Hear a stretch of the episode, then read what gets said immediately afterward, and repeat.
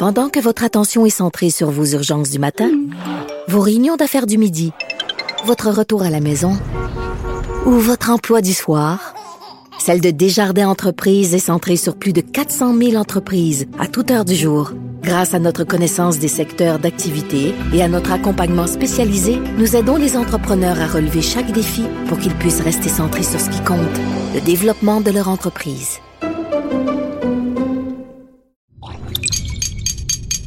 Cube Radio. Silence Veuillez vous lever. La cour présidée par l'honorable François-David Bernier est déclarée ouverte. Entrez dans les coulisses de la justice. Écoutez, vous serez pas jugé. Ils appellent à la barre les acteurs de l'actualité. Oui, votre honneur. Avec François-David Bernier. Avec François-David Bernier. Avocat à la barre. Cube Radio. Bonjour, vous êtes à l'écoute d'Avocat à la barre. En ce dimanche, prenez-vous un bon café. Sujet très intéressant. On parle en premier lieu de vices cachés. Peut-être certaines personnes ont déjà euh, eu des problèmes. On vous donne des trucs ou des choses à ne pas oublier pour pas avoir de problème plus tard. Et on, on part de la nouvelle que Gilbert Rozon a une autre poursuite, mais cette fois-ci, c'est en vice caché. On en parle avec euh, Maître euh, Jean-Paul Boilly.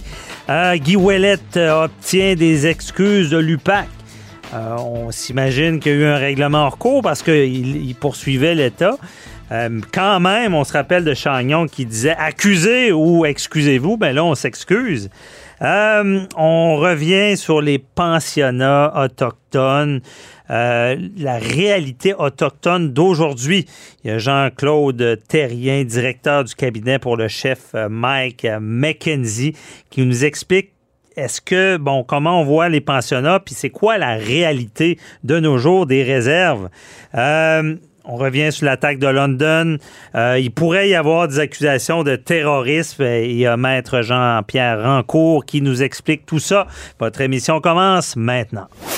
Vous écoutez Avocat à la barre. Gilbert Rozon est maintenant poursuivi pour vice caché. Ça, vous savez, les vices cachés, c'est quand on vend une résidence et là, il y, a- un problème qu'on ne pouvait pas détecter à l'achat, même en l'inspectant. Et là, ce vice caché-là, euh, le, propriétaire qui, était là lorsqu'il qui- que le vice était effectif euh, doit rembourser le nouveau propriétaire. Mais imaginez-vous donc euh, un peu la misère des riches parce que c'est des gros montants dont on parle, mais on parle d'une vente d'une maison luxueuse de 5,1 millions. Et là, le nouvel acheteur aurait trouvé des vices cachés pour 400 000 euh, pour quelqu'un de normal, c'est des gros montants, mais euh, des Pour fois. c'est de l'argent de poche. Euh, oh, dans mes rêves, disons. Euh, et Maître Boily, que vous reconnaissez, qui est avec nous, on va vous expliquer c'est quoi un vice caché. Ben oui. Quoi un vice caché? Ben, c'est un vice qui. on pas- entend ça On partout. entend souvent. Puis, on va l'expliquer, là. Un vice caché, ça le dit, c'est pas. C'est un vice qui n'est pas apparent. Puis, vous savez. euh, Ah ben, ben, Gilbert- caché. Gi- Gilbert Rozon a étudié en droit, vous ne saviez peut-être pas, là, mais il y a eu un professeur qui est le même que moi, qui s'appelle le professeur Martineau, qui est décédé aujourd'hui, et qui était le professeur du droit des obligations. Et c'est lui qui nous a appris c'était quoi un vice caché. Alors, vous le savez, euh, Maître Bernier, vous savez ça par cœur, c'est l'article 1726 du Code civil Ouais. que vous avez appris dans vos C'est la hantise des vendeurs parce Oui, que parce- même après 50 ans, Oui, vous pouvez avoir une lettre disant euh, a- c'est des chaînes. Des hein, oui, des chaînes, un appelle l'autre, oui. un appelle l'autre, puis Puis ça finit si plus. vous là. n'avez pas une, une clause euh, qui... Au risque et péril sans garantie exact, légale. sans garantie légale. Vous pouvez être... J'ai eu un procès dernièrement où il y avait sept euh, anciens acheteurs. On a monté jusqu'à 35 ans. On a réglé finalement, mais ce que ça dit, le- le- l'article du Code civil, on dit que c'est le vendeur qui est tenu de garantir à l'acheteur que le bien et ses accessoires sont, lors de la vente, exempts de vice caché. Et c'est quoi un vice caché? Ben, le Code le dit. C'est un vice qui le rend impropre à l'usage auquel on le destine ou qui diminue tellement son utilité que l'acheteur ne l'aurait pas acheté. Et là, la dernière phrase, c'est importante. Ou n'aurait pas donné si haut prix s'il les avait connu. Alors, là, dans ce cadre-ci qu'on a, puis évidemment, on a juste la poursuite. On n'a pas la défense, on sait pas ce qui est arrivé, etc. Ouais. Mais ce qu'on a vu dans la poursuite cette semaine, c'est que les gens ont dit, écoutez, nous autres, on a acheté une belle maison, là, on la voit, une belle photo, 5,1 millions, et cette maison-là aurait appartenu à, à M. Roson et à sa conjointe. Et puis, lorsqu'il a été vendu il y a un an ou un an et demi, parce qu'on va parler du délai après ça, euh, Ouais. euh, euh, on n'aurait pas divulgué qu'il y avait déjà eu un incendie à la maison.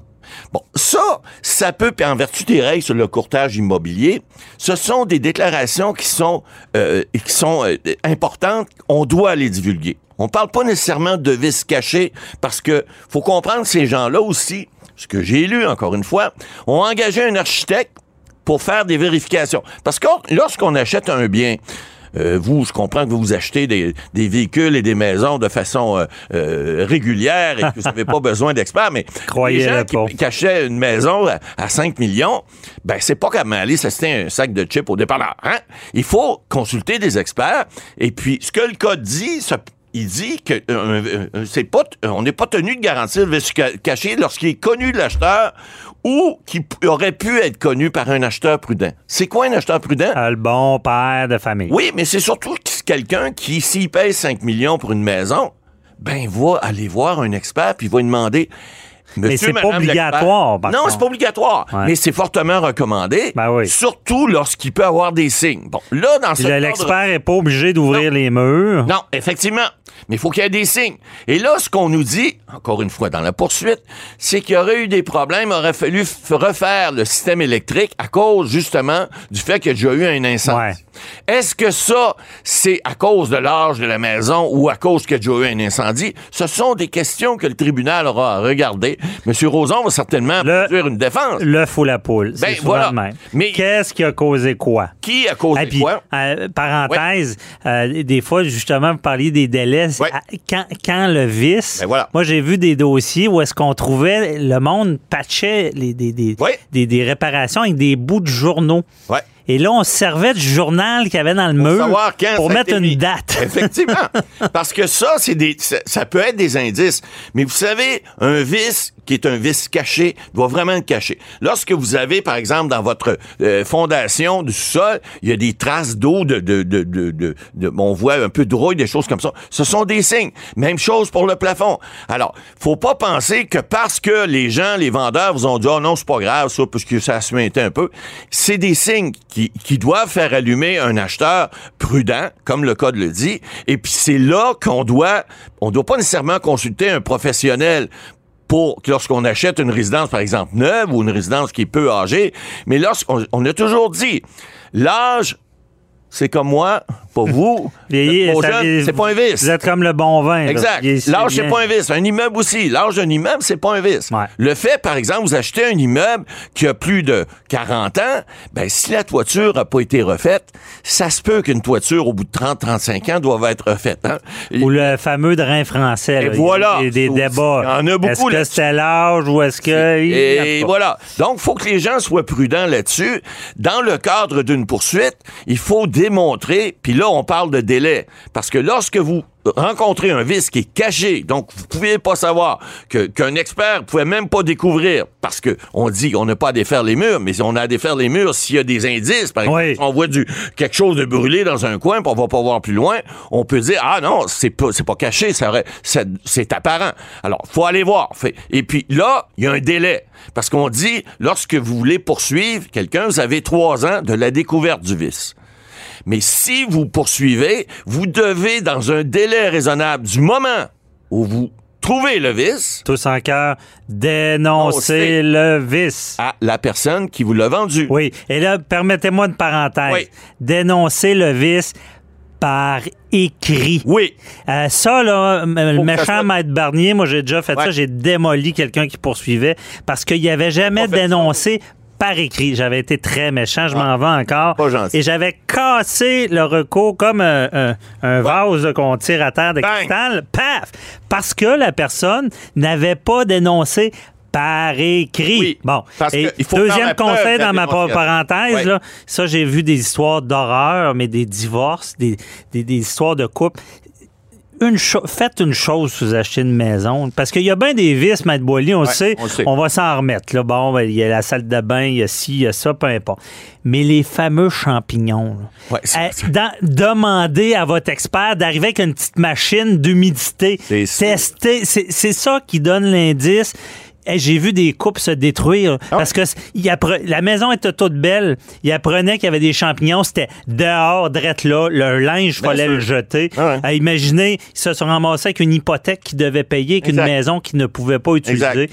Du moins, en tout cas, moi, je pense que le pire vice, c'est cette humidité-là. Ouais, il y en a Testez-la, là. Il y a des machines pour ça. Il y en a plusieurs, mais ça, c'en est un qui est, qui est- qui est une problématique importante. Il, y en a beaucoup. Il y a des toitures aussi, des fois, des gens euh, le voient pas, puis whoop, ça Puis là, on dit, oh, moi, mais c'était pas caché. Regardez, c'était, on le savait, la toiture aurait dû être faite, etc. Alors, il faut être prudent. Il faut surtout pas penser que parce qu'on découvre quelque chose, que c'est un vice caché. C'est là qu'il faut faire attention. Lors d'un achat, c'est important, d'abord, de poser des questions, d'écrire aussi. Parce que souvent, les gens disent, oh, pas grave, là, d'achat, on va passer chez le notaire. Oui, mais attends un peu.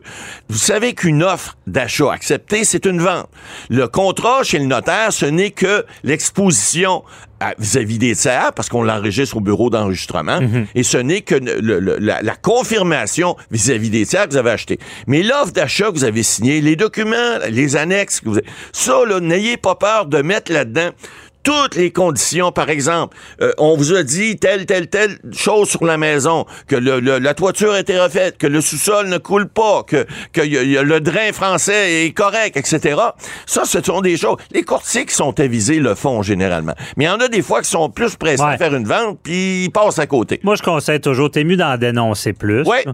Puis après ça, surtout en ce moment, le marché est les- tellement bon, le monde va l'acheter pareil. Exact, c'est ça. Puis, euh, autre parenthèse aussi, faites attention, y a- on entend souvent des euh, ventes euh, sans garantie légale. ça aussi. Ça, c'est une chose, ça, ça peut vous protéger des poursuites. Cependant, si vous saviez qu'il y a un vice, vous ça ne vous dénoncez pas. protégera pas. Non. Pour être totalement protégé, il faut que ça soit sans garantie égale Et- au risque et péril de, l'acheteur. Ça, Là, ça, ça protège. euh, ça arrive et que dans les dossiers que j'ai vus, moi, effectivement, il y a des gens qui ont évité des poursuites à cause de ça. Ouais. Mais même à ça, si l'acheteur, si le vendeur, euh, l'acheteur est capable de démontrer que le vendeur le savait et ne lui a pas dit que c'était un vice caché, il pourrait quand même y avoir une poursuite. Mais là, encore une fois. Au risque et Ben, péril, les juges, là, ils disent, Il y a des gens. Il y a des gens, effectivement, vous savez, des fois, il y a des successions. Hein, on se ramasse avec une maison.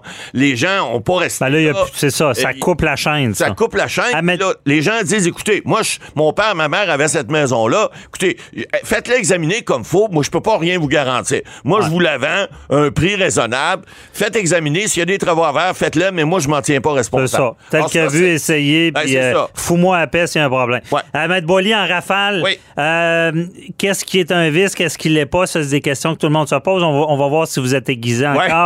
Suicide dans une maison, on dénonce, c'est un Ouais, vice il caché? faut, il faut le dénoncer. Il faut le Ouais. dénoncer. Euh, mort naturelle Ouais. dans la belle mort? Euh, Pas non, obligé, là. pas obligé, non. Mais il reste que s'il y a quelque chose de moindrement euh, soupçonneux dans la mort de quelqu'un, vous êtes mieux de le dénoncer parce que là aussi, il peut avoir des Donc, problèmes. une mort violente, il Oui. faut le dénoncer. Oui, tout à fait. Excusez, je ris, c'est pas drôle. Non. Mais on a vu tellement d'histoires avec C'est ça. arrivé. Euh, et la dernière, j'ai gardé la, la- la dernière pour euh, le- la, la cerise sur le Sunday. Le voisin. Le, voi- le, le Ah. Voisin qui fait qu'on fait des cauchemars. C'est un vice caché, ça. Ouais, Ça, c'est une belle. En jurisprudence, vous savez, des fois, là, il y a des juges qui vont accrocher là-dessus, d'autres non. C'est évident que si tout la voisinage sait qu'il y a un voisin qui est déplaisant, qui fait des feux le soir à 11 h puis il chante à 3 h du matin, Si- S'il y a eu des procédures avec, on le dénonce? S'il y a eu des procédures, c'est clair, il faut le dénoncer. Mais s'il n'y en a pas eu, le problème est, est très, très, très aigu. Et ça, ben, je vous souhaite juste d'avoir un bon juge si jamais vous voulez le dénoncer. Ouais. Parce que c'est pas évident. Puis je vous dis que c'est pas un débat qui est réglé Non, en passant. d'être réglé. Et euh, dernièrement, par contre, un jugement où est-ce que le juge interdit aux voisins Oui. rent- d'aller chez lui. Exact. C'est impressionnant. Ouais, en disant, regarde, Et- reste chez- vous tranquille, sinon, je vais te mettre une, Ouais. une- une- une injonction, puis si tu tu écoutes pas, on va te mettre les bracelets, puis on va te rentrer en dedans. On s'entend-tu qu'il devait pas être reposant? Exact. Mais, merci, Matt Boily.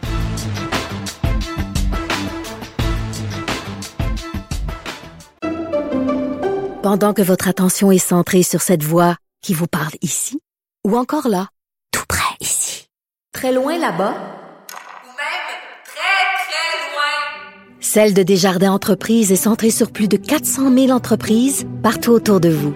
Depuis plus de 120 ans, nos équipes dédiées accompagnent les entrepreneurs d'ici à chaque étape pour qu'ils puissent rester centrés sur ce qui compte, la croissance de leur entreprise.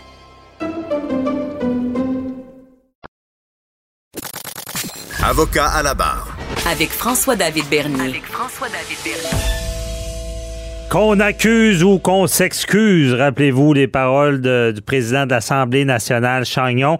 Eh bien, euh, cette semaine, on s'est excusé parce que le grand patron de l'UPAC, euh, Frédéric euh, Goudreau, s'est excusé pour ce qui s'est passé avec euh, Guy Ouellette, le député de Chomédé.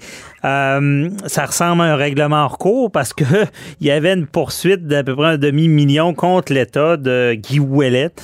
Et euh, ben ça, je peux vous le dire, souvent dans les règlements, on demande de l'argent et on demande des excuses. Là, ça, semble avoir passé. On se rend compte qu'on a commis des erreurs là-dedans parce que on se rappelle, hein, il y avait tout le, privilège parlementaire. Lorsqu'on on, arrête un député, il y a toute une procédure, un peu comme on- quand on arrête un avocat. Il faut aviser le barreau pour que ça soit fait dans les règles du secret professionnel. Mais pour l'Assemblée nationale, il y a ces règles-là. Et je suis pas sûr que Boulanger, le policier de l'UPAC qui était là à l'époque, connaissait toutes ces règles-là parce que on, on- on a arrêté Guy Ouellette et euh, on n'a pas fait ce qu'il fallait. L'Assemblée nationale n'était pas avisée en bonne et due forme pour tout ce qui était de l'enquête. On en parle avec euh, un policier à la retraite qui va bien nous expliquer ça. Euh, Daniel Cléroux qui est avec nous. Bonjour. Bonjour, Maître Bernier. Ça va bien? Ça va très bien. Merci d'être là parce que, bon, on peut avoir, euh, pouvez nous- tu peux nous faire voir un peu euh, de, de l'interne, comment ça fonctionne. On, on- on va se rappeler un peu les faits là, du départ. là. On, essaie d'appâter, on, on fait sortir le gibier du, du trou, comme on dit, en disant euh, Ouais. un petit texto, une petite rencontre avec quelqu'un à telle place. Et là, bang, on l'arrête. Euh, comment t'appelles ça? ce- puis c'est vrai, il disait c'était soit un hameçonnage, mais c'était pas vraiment hameçonnage, ça avait un autre mot. C'est, ça existe. en- les policiers peuvent faire ça, là, donner un lieu de rendez-vous pour procéder Oui, à une arrestation. Dans certains cas, ça existe. Il y a un autre terme qu'on emploie souvent là, en anglais, c'est on appelle ça entrapment. là. C'est le fait de, de provoquer quelque chose pour attraper quelqu'un sous de faux prétextes. Oh. Euh, ça, c'est illégal. Par contre, le principe du hameço- hameçonnage, comme il disait, euh, hey, c'était compliqué cette histoire-là. c'est qu'on on voulait avoir, euh, on voulait le faire sortir dehors pour pouvoir l'arrêter différemment parce que les mandats permettaient pas tout. Ouais. Tu sais, ce qui est compliqué dans l'histoire des mandats, c'est que on présente ça à un juge, c'est souvent un juge de paix, puis se- selon les informations qui ont l'air pertinentes, selon la bonne crédibilité des policiers, ben le juge autorise des mandats.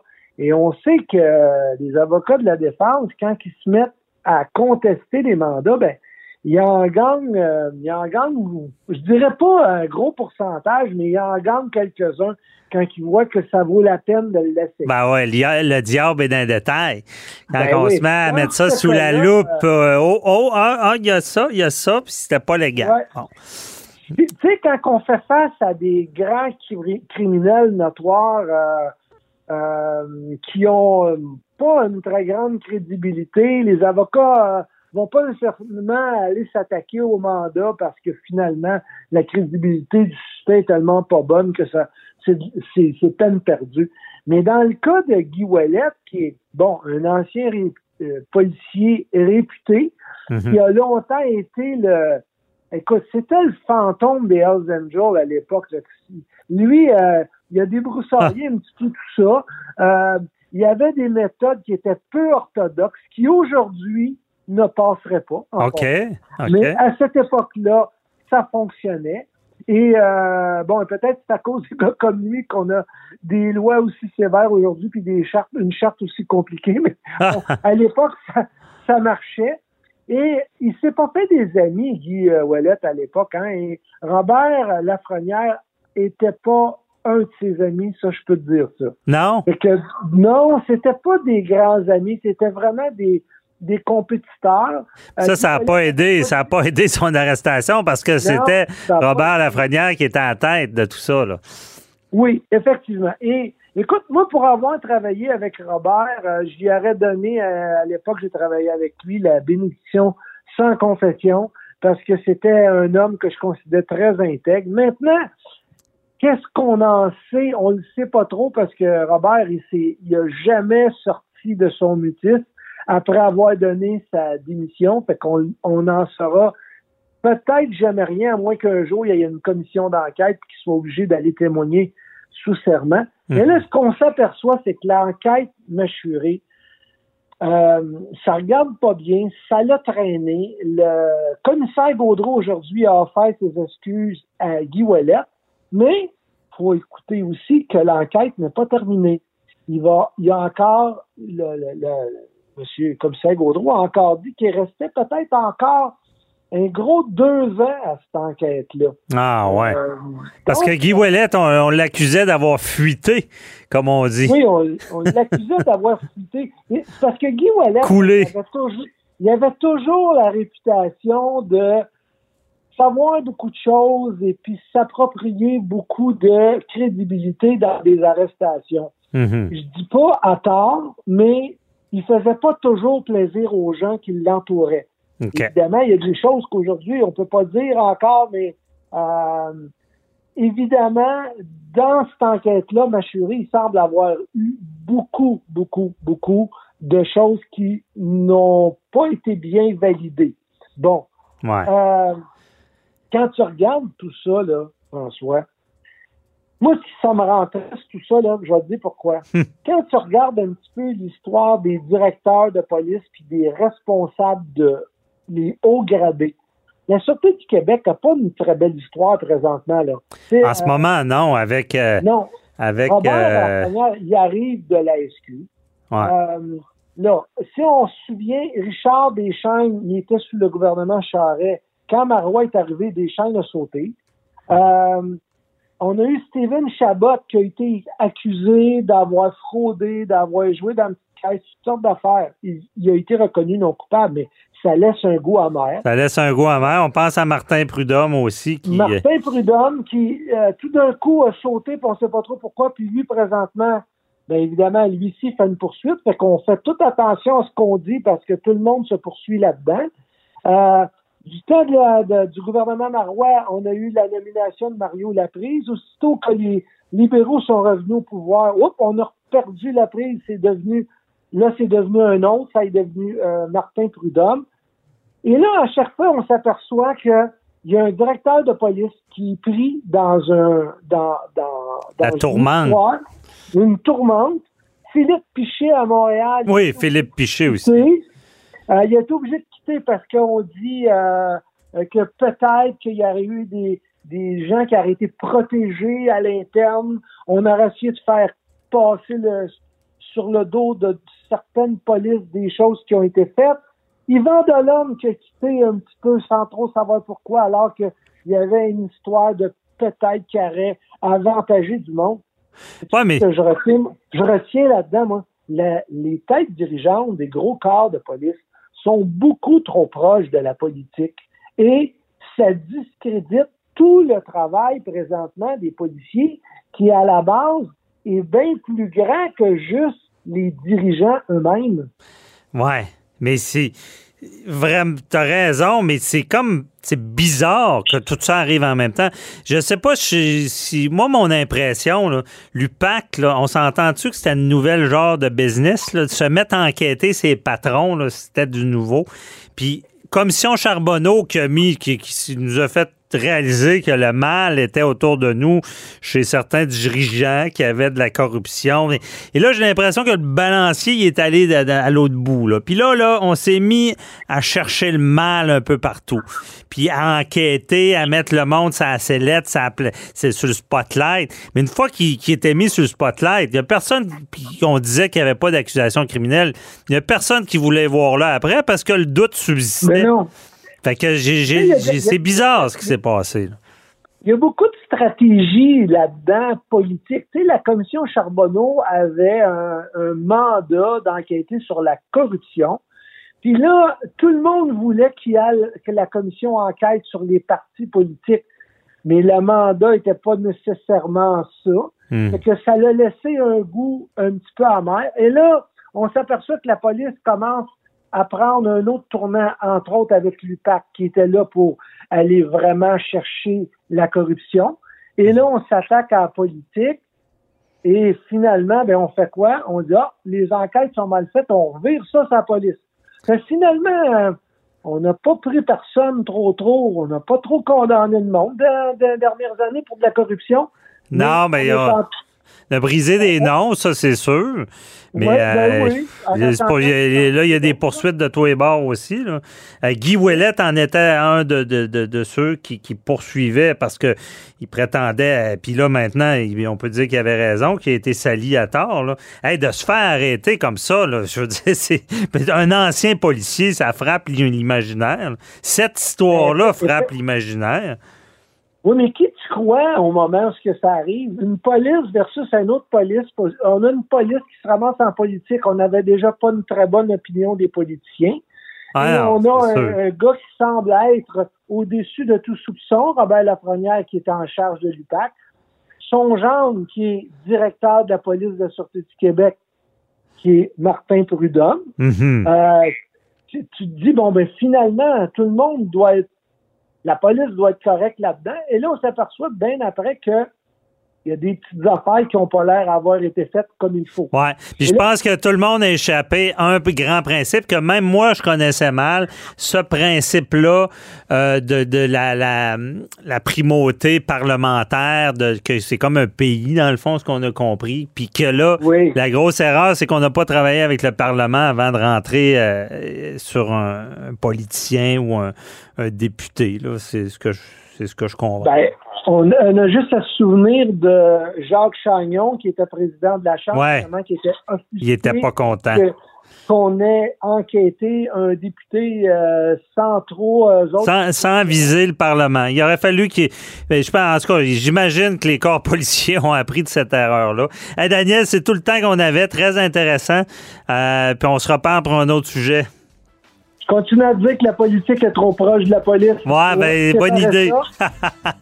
la nouvelle la, la nouvelle réforme va peut-être arranger ça, du moins je l'espère. Oh, oui, c'est sûr que dans la, la- la- la cloison étanche entre la politique puis euh, le reste, c'est toujours bienvenu, effectivement. Merci beaucoup.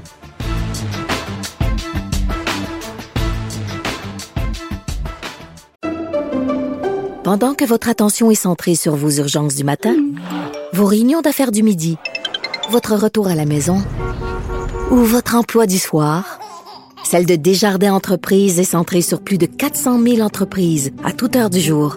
Grâce à notre connaissance des secteurs d'activité et à notre accompagnement spécialisé, nous aidons les entrepreneurs à relever chaque défi pour qu'ils puissent rester centrés sur ce qui compte, le développement de leur entreprise. Avocat à la barre. Alors je procède à la lecture du verdict. Avec François-David Bernier. Les meilleures plaidoiries que vous entendrez. Cube Radio. On a vu la semaine dernière l'horreur des pensionnats autochtones. On a découvert des ossements. Euh, on parle de 215 euh, jeunes et euh, ça, ça a fait beaucoup réagir. On savait que les pensionnats, on avait déraciné des familles. Euh, c'est, toute une, histoire au, Canada, on le sait. Euh, et il y a toute une réalité autochtone dont on parle maintenant en 2021. Euh, il y a même le, le- le pape qui, a dit que c'était un événement désolant. Euh, par contre, il n'a pas voulu s'excuser. Il n'a pas tenu des excuses directes. Euh, et ce drame-là, on veut bien le, le comprendre. On veut savoir, bon, les pensionnats, euh, pourquoi ils étaient là. C'était, c'était autorisé par le gouvernement. Et euh, toute la situation autochtone de nos jours en 2021. Et on en parle avec Jean-Claude Terrien-Pinette euh, qui est euh, le, le- le chef, euh, le directeur du cabinet McKenzie euh, et qu'on on, on- Washat. Je sais pas si je le dis comme faux. Bonjour euh, Jean-Claude. Oui, oui, euh, bonjour, monsieur. Euh, merci d'être avec nous. Euh, Qu'est-ce que ça veut dire, wa- Washat euh, Maliotenam? En fait, euh, Magmayotenam, c'est deux communautés euh, séparées d'une quinzaine de kilomètres. Il y a Ouachat qui est euh, collé sur euh, la municipalité de la ville de Sept-Îles et qui est dans la baie de Sept-Îles. Donc, Ouachat, c'est la baie.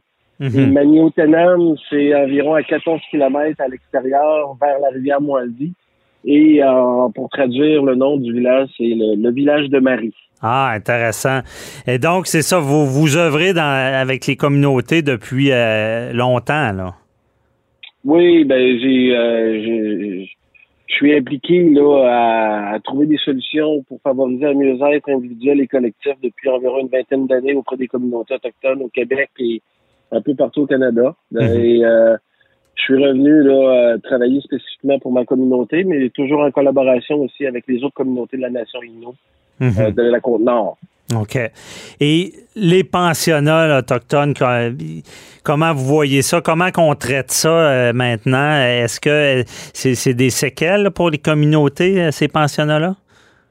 Ben écoutez, c'est certainement que pour les enfants qui ont fréquenté, comme ma mère, ces institutions-là, c'est des événements qui ont été euh, marquants par euh, la, la- la séparation hein, de, des gens significatifs euh, dans leur vie. Euh, donc, euh, on enlève euh, les, des personnes significatives à des enfants, puis on les place dans des institutions qui, qui euh, culturellement n'est pas euh, adaptées euh, et qui reflètent pas là, les- les- la réalité culturelle euh, de, de- de- des enfants qui ont fréquenté ces institutions-là. Mhm. En plus euh, de- des sévices puis euh, des, euh, des abus euh, autant physiques, psychologiques euh, que, que ces enfants-là ont vécu. Malheureusement, ces enfants-là sont devenus euh, des adultes euh, hypothéqués, des adultes qui, qui, qui avaient un manque d'amour, un manque d'estime de soi. Mhm. Ces gens-là ont- sont devenus parents et euh, plus souvent qu'autrement ont, ont transféré euh, leur traumatisme aussi à la nouvelle génération. Donc c'est c'est c'est un épisode qui a été traumatisant pour ceux qui l'ont vécu, mais qui euh, qui l'est toujours pour ceux qui euh, qui ont grandi avec des gens qui ont qui ont qui avaient des euh, des, des comportements un peu euh, un peu désorganisés. Puis euh, on parle souvent là, de, de transmission intergénérationnelle de l'ensemble de ces traumatismes là. Mhm. Donc, euh, de génération en génération, on fait un travail sur soi pour être en mesure de devenir des, des, des meilleurs, des meilleures personnes, des, des gens plus en équilibre au plan émotionnel, au plan mental, au plan physique, puis au plan spirituel. Oui. Et euh, est-ce que c'est important pour les communautés de, de, de reconnaître que ça a été un drame, une erreur, les pensionnats, même euh, avec euh, ce qui. de voir que la religion ne veut pas s'excuser de ce qu'ils ont fait? Est-ce que c'est important? Ben, pour nous, c'est sûr et certain que tu sais, c'est, c'est, c'est un héritage que, que nous portons euh, collectivement.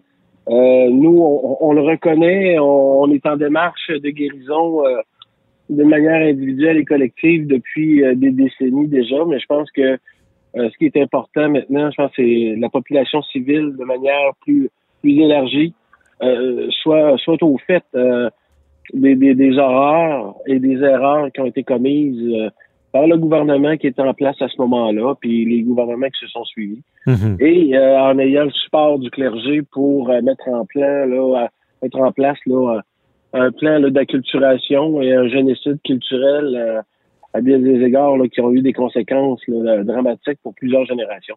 Oui, effectivement. Puis on a vu le premier ministre s'excuser. Euh, au moins, c'est un pas de reconnaître qu'il y a eu un problème.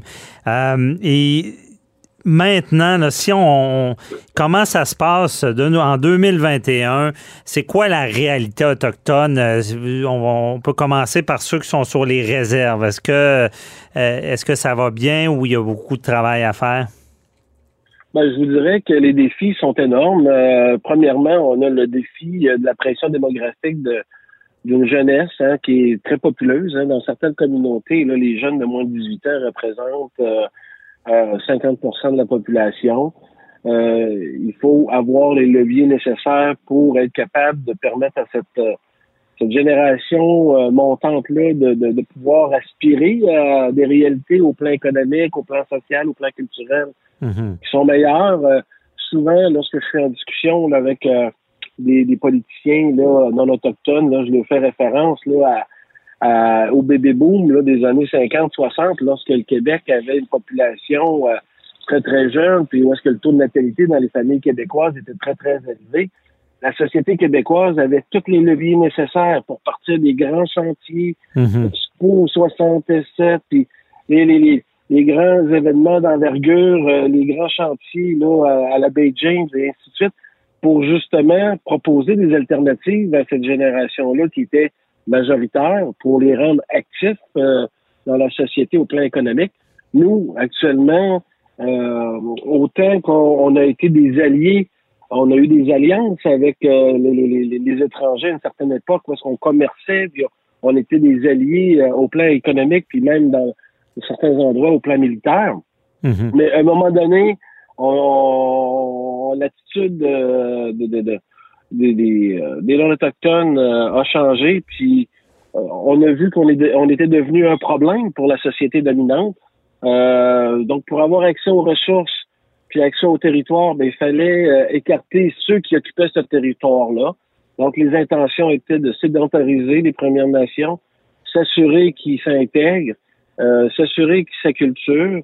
Euh, donc, c'est le plan, là, le plan euh, machiavélique, qu'on pourrait dire, Ouais. de- d'acculturation et de, de se débarrasser du D'intégration euh, malsaine, ouais. L'intégration forcée, c'est ça. Ouais. Puis, on était euh, un problème, puis pour euh, solutionner le problème, ben, c'était de l'éliminer. Et comme on dit souvent, ben, l'intention c'était de tuer euh, l'Indien dans l'enfant. Puis, euh, euh, sauf que je crois que ça n'a pas fonctionné parce que Non. 100, 100, 130 ans plus tard, on est toujours là. Ben oui. Mais les jeunes, euh, c'est c'est- là, c'est c'est encourageant de voir qu'il y a beaucoup de jeunes. C'est quoi leur état d'esprit? Est-ce qu'ils ont le goût de. de, de- de- Est-ce qu'ils voient l'avenir d'un d'un- un bon œil ou il y a trop de difficultés sur les réserves? c'est sûr et certain qu'il faut, il faut avoir les leviers nécessaires pour être capable de répondre à la réalité psychosociale actuelle. Mhm. Euh, les substances ont changé. Euh, comme pour la société euh, québécoise, euh, c'est la marijuana euh, des années 70, euh, euh, c'est plus, c'est plus du tout là, ce, qui, ce qui circule. Les drogues fest- festives, l'alcool, c'est sûr et certain que ça fait partie d'une réalité, mais les impacts au niveau de la santé physique, la santé mentale, sont pas les mêmes. Fait il y a des défis à ce niveau-là. Il y a des défis au plan économique. Il y a des défis au niveau de l'éducation aussi pour euh, accrocher euh, ces jeunes-là à, à développer des talents puis des outils là, au niveau de l'éducation pour euh, être actifs euh, au plan économique. Puis il faut que les conseils de bande obtiennent les leviers nécessaires pour favoriser et stimuler euh, euh, ce- ce- ce- cette génération-là pour euh, euh, être bien puis s'épanouir là, comme, comme tout le monde là, doit le faire. Mais je vous dirais qu'actuellement, il y a, il y a une vitalité au niveau des communautés. Il y a, les jeunes sont conscients de, de, de leur héritage historique, même si elle est lourde. On est des, euh, des grandes nations. On a vécu des millénaires sur ce territoire-là. On était des, des grands nomades, des, des peuples organisés. On, a, on était très résilients. Mhm. Souvent, euh, j'avais un intervenant qui travaillait pour moi à une certaine époque, qui me disait, il dit, tu sais, Jean-Claude, il dit, c'est pas 400 ans de colonialisme qui va faire disparaître des peuples que ça fait des millénaires qui y habitent sur ce territoire-là. Donc, c'est, c'est positif, malgré les défis qu'on a. Euh, on a une vision quand même positive de l'avenir, mais il faut maintenir une proximité euh, avec les gouvernements actuels pour être capable de d'emmener euh, des opportunités puis de dégager des leviers pour soutenir nos populations. Oui, effectivement. faut que ça se fasse de la bonne manière parce que le but, c'est pas que les jeunes s'en aillent, c'est qu'ils soient intégrés puis que vous prospériez euh, euh, avec tout ça en, en collaboration avec les- les- le gouvernement. là. C'est ça, puis de, de, de cesser de nous voir comme étant des euh, un problème ou des adversaires. Mhm. On travaille actuellement à créer là, des occasions de rapprochement. Puis je, je crois actuellement qu'avec les, les initiatives qui sont mises en place pour créer des ponts, des ponts de rencontre, des, des, des, euh, des points de rencontre pour euh, apprendre à se connaître, à s'apprivoiser. Je pense Mhm. que c'était très intéressant. Euh, à Québec, il va y avoir euh, l'événement Coué, qui va être un espace de rencontre pendant 17 jours qui va permettre euh, aux gens de, de, de venir à la rencontre des Premières Nations, Il y a des musées qui, qui, mettent en place aussi des des euh, des, des, expositions pour. Mhm. C'est quelle date ça l'événement quoi? Si je me souviens bien, là, c'est 17 jours dans, en plein mois de juin sur la place Jean Béliveau, près là, du centre Vidéotron.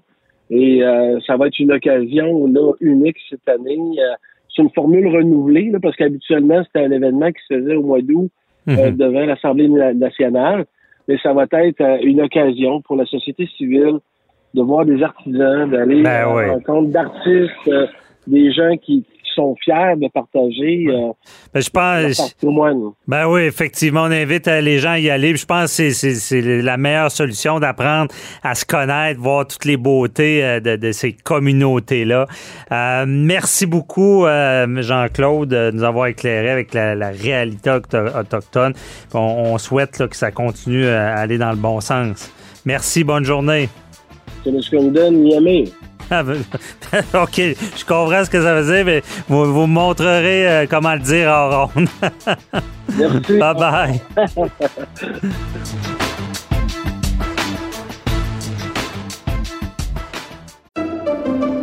Pendant que votre attention est centrée sur vos urgences du matin, vos réunions d'affaires du midi, votre retour à la maison ou votre emploi du soir, celle de Desjardins Entreprises est centrée sur plus de 400 000 entreprises à toute heure du jour. Grâce à notre connaissance des secteurs d'activité et à notre accompagnement spécialisé, nous aidons les entrepreneurs à relever chaque défi pour qu'ils puissent rester centrés sur ce qui compte, le développement de leur entreprise.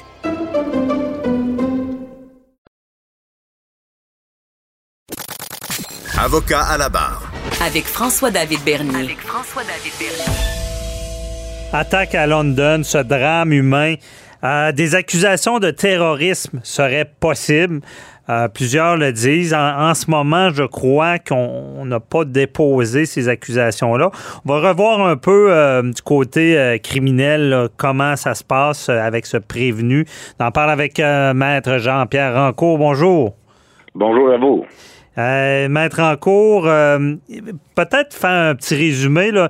Cet, individu-là, là, que, bon, on se rappelle l'histoire, qui a euh, foncé sur une famille en véhicule, qui avait une, veste par balle en sortant de, ce véhicule-là. un drame humain, un, jeune enfant qui est à l'hôpital, ses parents et grands-parents sont décédés. Et là, on, sait, on, dit que c'est vraiment c'est un, acte terroriste, mais il n'y a pas d'accusation encore. En ce moment, c'est quoi les accusations?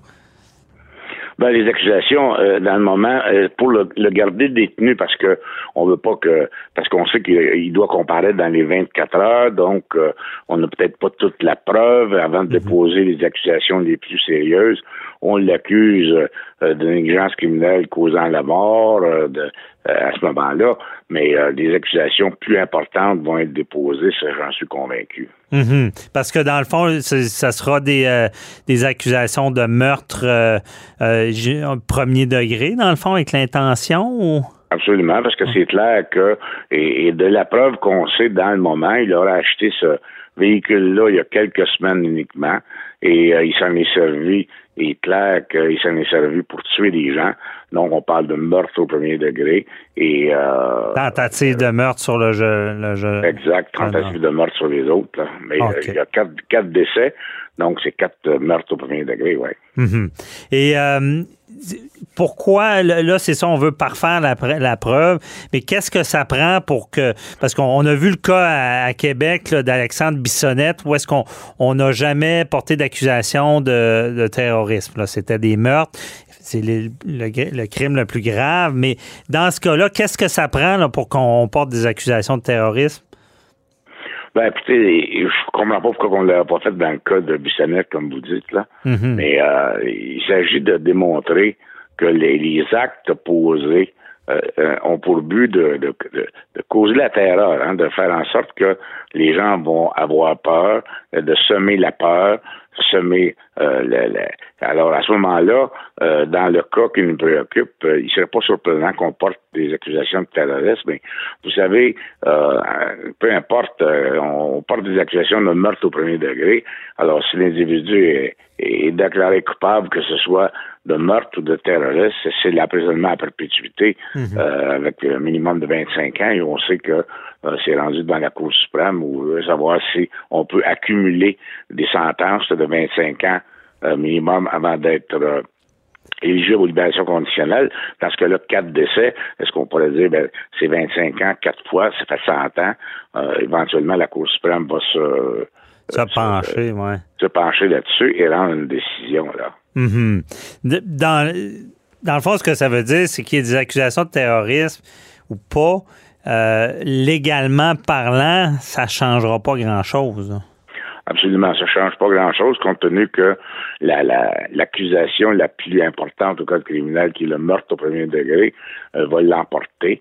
Euh, ça change pas grand-chose au niveau des libérations conditionnelles, mais on sait que, euh, et ça on en a déjà par- parlé ensemble, un meurtre au premier degré, emprisonnement à perpétuité avec minimum de 25 ans, mais au bout de 25 ans, ça veut pas dire que vous allez sortir. Alors quand euh, vous avez commis un acte de terrorisme comme celui-là, euh, ça serait surprenant que l'individu puisse sortir au bout de 25 ans. Ouais. Non, effectivement. euh, pour ce qui est de la sentence, c'est, les sentences les plus les plus graves au code.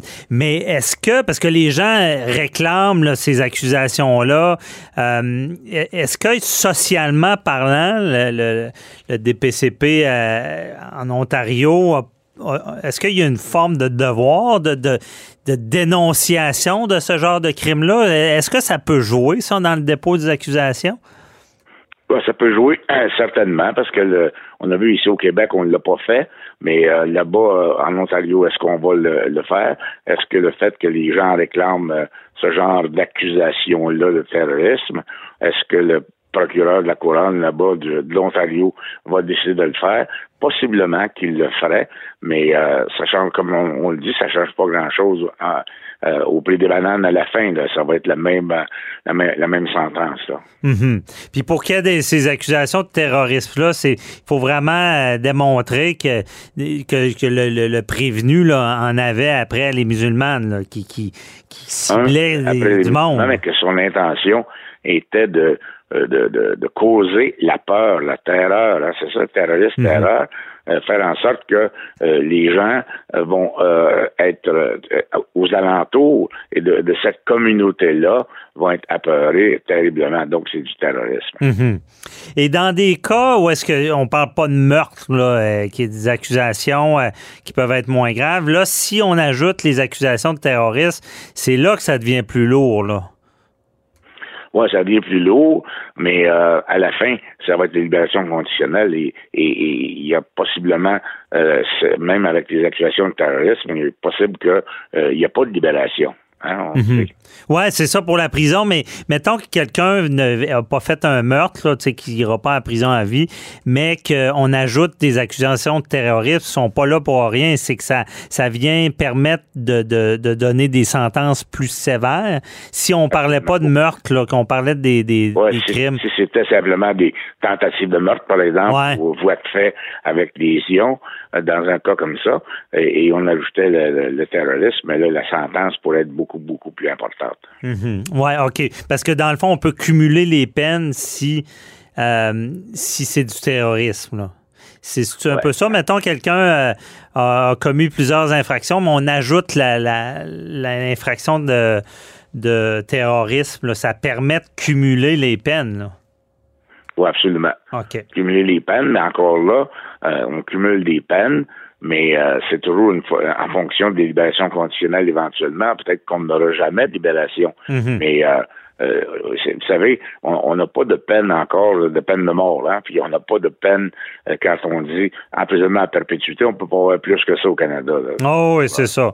Donc, je parlais plus des cas, mettons que c'est pas la prison à vie, c'est des d'autres genres de crimes. Ouais. Mais euh, euh, puis en- ce qu'on assiste des fois, le danger de tout ça aussi, c'est euh, que ces, ces prévenus-là influencent d'autres d'autres personnes. Est-ce que ça, ça c'est un problème aussi? Ben, écoutez, savez, ces gens-là qui commettent ce genre de crime-là, ils sont euh, euh, psychologiquement euh, atteints. Il y a un problème psychologique. Et est-ce que ça va influencer des gens qui seraient portés à, commettre le même genre de crime? À mon avis, non. Même mhm. si on donne la sentence la plus sévère, ces gens-là ne sont pas psychologiquement aptes à comprendre que s'ils commettent ce genre de crime-là, ils vont rester, ils vont être en prison pour le restant de leur jour. c'est c'est ça qui est terrible dans ce genre d'accusation-là et d'individus, c'est qu'on ne peut pas euh, essayer de, démontrer de, par une sentence extrêmement sévère qu'il ne faut pas commettre ce genre de crime-là. Les gens ne pensent même pas aux, conséquences de leur geste. C'est difficile de les dissuader. Et euh, justement, là, cette personne-là, on pourrait-tu assister à une non-responsabilité criminelle ou? Ben, peut-être. Euh, est-ce que les avocats de la défense vont demander un examen psychiatrique? Possiblement. Et euh, on verra. Mais euh, de, plus en plus au Canada, on, a de la misère un peu à passer ce genre de défense-là. Alors oui, c'est possible. Mais c'est pas pas évident. Mhm. Parce que même s'il y a des problèmes psychiatriques, même s'il est fou, comme on dit, ça ne veut pas dire qu'il est non criminellement responsable. Là. Euh, Absolument. Il faudrait qu'il y ait une maladie euh, vraiment importante qui euh, est dans le, code des, médecins là, mhm. pour démontrer que l'individu ne, savait pas différencier le bien du mal, mais là, il faut aller loin. Là. rappelons-nous l'affaire Turcotte et où est-ce qu'on est rendu aujourd'hui dans la, façon de penser des tribunaux et des, des, jurés, par exemple, qui ont décidé si un individu euh, était euh, atteint d'une maladie mentale qui faisait en, sorte qu'il n'était pas criminellement responsable, c'est de beaucoup beaucoup plus difficile de passer cette défense aujourd'hui. Mm-hmm. Non, c'est pas automatique. Là. Non, et, non. Et, euh, et, là, les, les, gens se posent beaucoup de questions sur un individu qui sort du véhicule avec sa veste par balle. Pourquoi on assiste ben. à ça? C'est pourquoi il aurait fait, ben. il aurait mis une veste comme ça? Bon, c'est difficile, on ne sait pas son intention, mais ça démontre la préméditation. Ça démontre qu'il y avait l'intention de commettre ce, genre de crime-là. Euh, pourquoi une veste euh, par balle? Vous savez, l'individu, il est, comme je le disais, euh, au point de vue mental, il y a un problème, là. Mm-hmm. Alors, pourquoi il, a porté cette veste-là, on ne le sait pas. Peut-être qu'il se disait, je vais commettre mon crime, puis les policiers vont vouloir me, me, me tirer dessus. Alors, je, je, porte ma veste par balle, mais difficile à comprendre, mais ça démontre la préméditation. Oui, ça vient faciliter la preuve de dire qu'il voulait vraiment faire ça. Ce C'est pas, un accident d'auto, clairement. en tout cas, on aura plus de, réponses dans ce dossier-là. c'est toujours euh, assez euh, traumatisant de voir ce genre de, drame-là. Puis j'ai l'impression que de plus en plus, on voit des gens utiliser des véhicules. C'est aussi euh, pire qu'une arme, là, prendre un auto. Absolument. Mhm. Et c'est ça qui est, qui, qui est bien de valeur parce que c'est tellement facile pour un individu de prendre un véhicule puis euh, de foncer sur des gens. Alors, c'est pire qu'un arme parce que là, vous allez foncer, on le vu à Toronto, sur un trottoir et vous allez tuer des gens mhm. euh, euh, tant que vous voulez. Là. Alors, c'est extrêmement préoccupant. Oui, puis les personnes s'attendent pas. On s'attend pas quand on marche dans la rue que tout d'un coup, un véhicule nous fonce dessus. Euh, c'est ça la terreur que ça amène aussi. Merci beaucoup, euh, Maître Anco, d'avoir éclairé dans ce dossier-là. Bonne journée. Cube Radio.